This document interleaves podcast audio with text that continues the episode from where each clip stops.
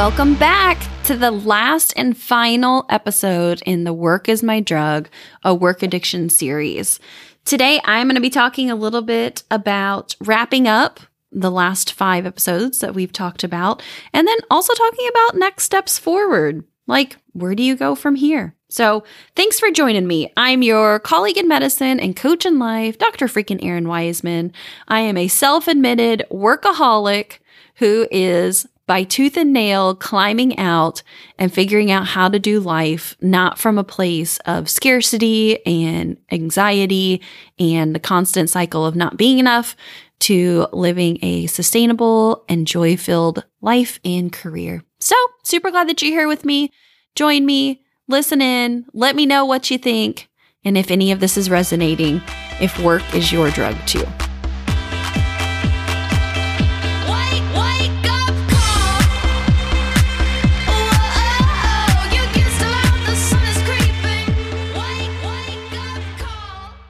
Alrighty. So in this recap today, I'm going to hit on the points that as I went back and looked at my notes and a few of the podcast episodes, what were kind of the high points for me and what I personally took away from this series. Because believe it or not, I'm walking my own journey too. And so anything I'm talking about typically is super relevant in my own life. So Going back to part one, I talked about definition, how work addiction starts, that recognition is key, and really learning what triggers you to feel the need to use your drug, to overwork. The next part, in part two, I talked about some of the research because, of course, I did a deep dive on PubMed to see who's researching this, what have they done about this, all the things that go along with it it was a really fun one. Not gonna lie, I still have my stack of research to go along. But part three, the pause. This one has really stuck with me. Just in the last mm, bit that I've been doing this series, I've had people reach out who are like, I don't know what to do. I need to change my job. I hate my life. I'm a workaholic. I'm burnt out. You know, what I love helping people with. And I continue to go back to the message of how can you take a break? Where can you find some rest? Is there a way to pause? And a hundred percent of them came back to me and said, no, I can't do that. It's absolutely not possible. And yet it's the thing I really feel like that must happen. You must take a break away to clear your head because a stressed out and super tired brain is not going to be able to make the best decisions that it possibly can. I mean, let's just be perfectly honest. And so in part three, where I talk about taking a pause and setting that up and determining a length of time, it was almost disheartening for me as people come back and say, no, I can't do this. Because I'm looking at it and I'm like, if you don't do this, if you don't take a break, even if it's a four day weekend where you take a Friday and a Monday off, if you feel like you are so entrenched and trapped in what you're doing that you can't even make space like one or two days, friend, you're a shit ton of problems. And so I think that's one of the biggest things that I'm taking away from the Work is My Drug series is always allowing myself the permission to hit pause. My husband, as you may know, listening to the Married to an Alpha Female series, is a basketball coach. And so we talk all the time about taking a time out.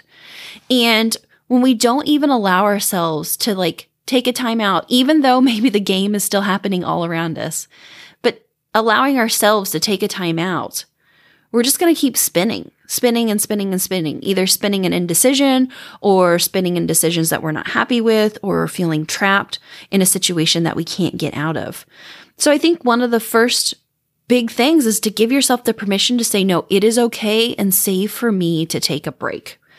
Now, I talked a lot about sabbaticals in part three, and I know a lot of people are like, no, I can't even think about taking three or six or 12 months off. And I get that. I 100% get that. But what I want to do is challenge you just start with a four day weekend. Start with there.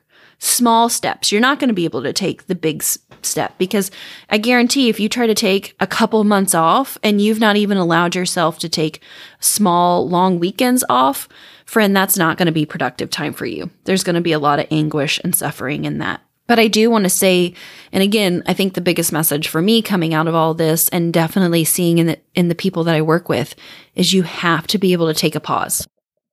Because the myth of you can't have any breaks in your CV, you can't have any pauses on your resume is total and utter bullshit. I'm just going to call it out right there. Because I took a nine month sabbatical where I wasn't doing anything clinically. And guess what? It was absolutely okay. Yeah, I had to fill out some paperwork to say, you know, what I was doing. And it wasn't like I was in prison or trafficking illicit drugs or anything, but just had to say, like, I took a break and that's absolutely okay. And I think the biggest thing is not shaming yourself for needing to take a break. We are human. We are not super demigod robots who can work all the time. And the other thing is, too, sometimes we are praying for the breaks, unintentionally getting injured, getting pregnant, moving across the country.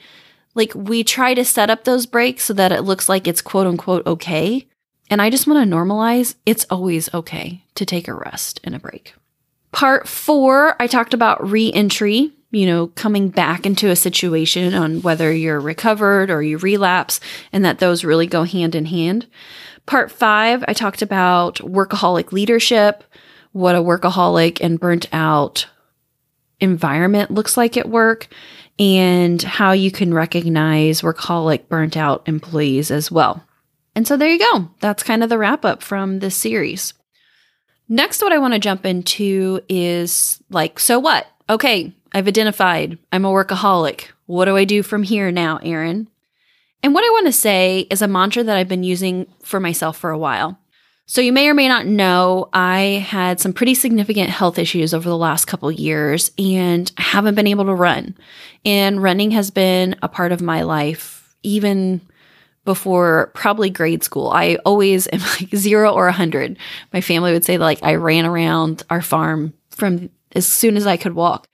And so it's been really hard for me. And one of the things that I've had to remind myself, and I don't even know where I picked this mantra up, but the pace is forward has been really important for me moving forward. That I went from a place of where I couldn't really even walk anymore to back to walking. And now I'm able to do a little bit of interval, like jog slash walk. It's not really true running, which is fine because the new pace is forward. It's not a certain amount of time. It's not a distance anymore. It's just about moving forward.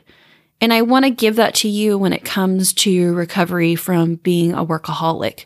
The pace moving forward from here is just forward.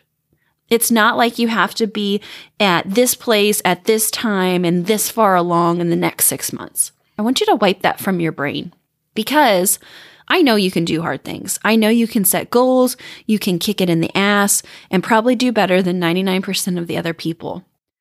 But there's no more competing with anyone else. What got you to this place is treating yourself like the competition, beating up on yourself for not being good enough and pushing harder and staying longer and working longer and getting more things done. So instead of seeing yourself as the enemy, instead of me seeing myself and my work ethic as the enemy, I would challenge you to start looking at it as your best and closest teammate. The person who's there to help pick you up, to guide you, to give you compassion and love along the way.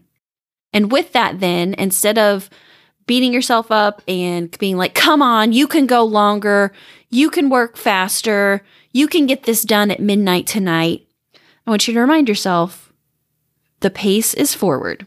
Forward is the pace. This can be done tomorrow. What do we need to do to treat ourselves with loving kindness today? How can I be more compassionate? How can I make this sustainable rather than trying to get it done perfectly in this exact moment?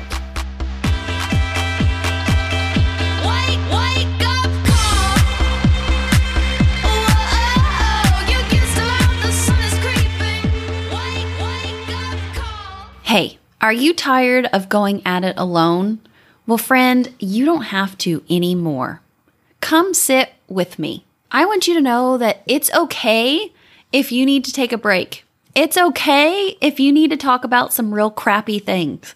It's okay. You're not the first to feel like this, and you don't have to stick it out and be miserable. There is a way out, and there's a whole movement of fierce females in your corner.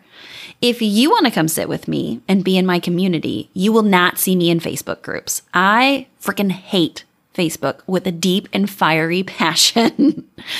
but what you can do is come over to Erin Wiseman's Badass Collective on Slack. Because guess what? Once a badass, always a badass. And this isn't anything that's paid. It's not anything that I'm like throwing huge promos at you. It is simply a community where I am trying to get people together in the same space so that we can have these kind of conversations safely and in a protected manner that you feel so loved on. It's the whole purpose. So click in the show notes, get over to the Slack group. We do have some community rules, but you know, that's just how it goes. But I would love to see you in there. I am in there almost every single day, having real conversations, posting crazy pictures of my kids and gifts, all that good stuff. And I want you in there too. So come on over, come sit with me.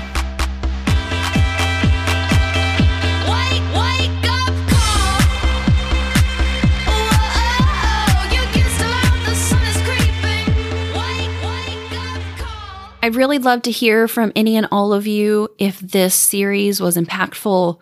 Let me know if it helped you reflect in a certain way, if it helped you identify new awareness or triggers about yourself, or if you're maybe doing life and work differently because of it. I'd really greatly appreciate an email, a DM, whatever, even some snail mail. I don't care. Okay, and with that, my friend, I have to let you know your life, your calling, your pulse matters.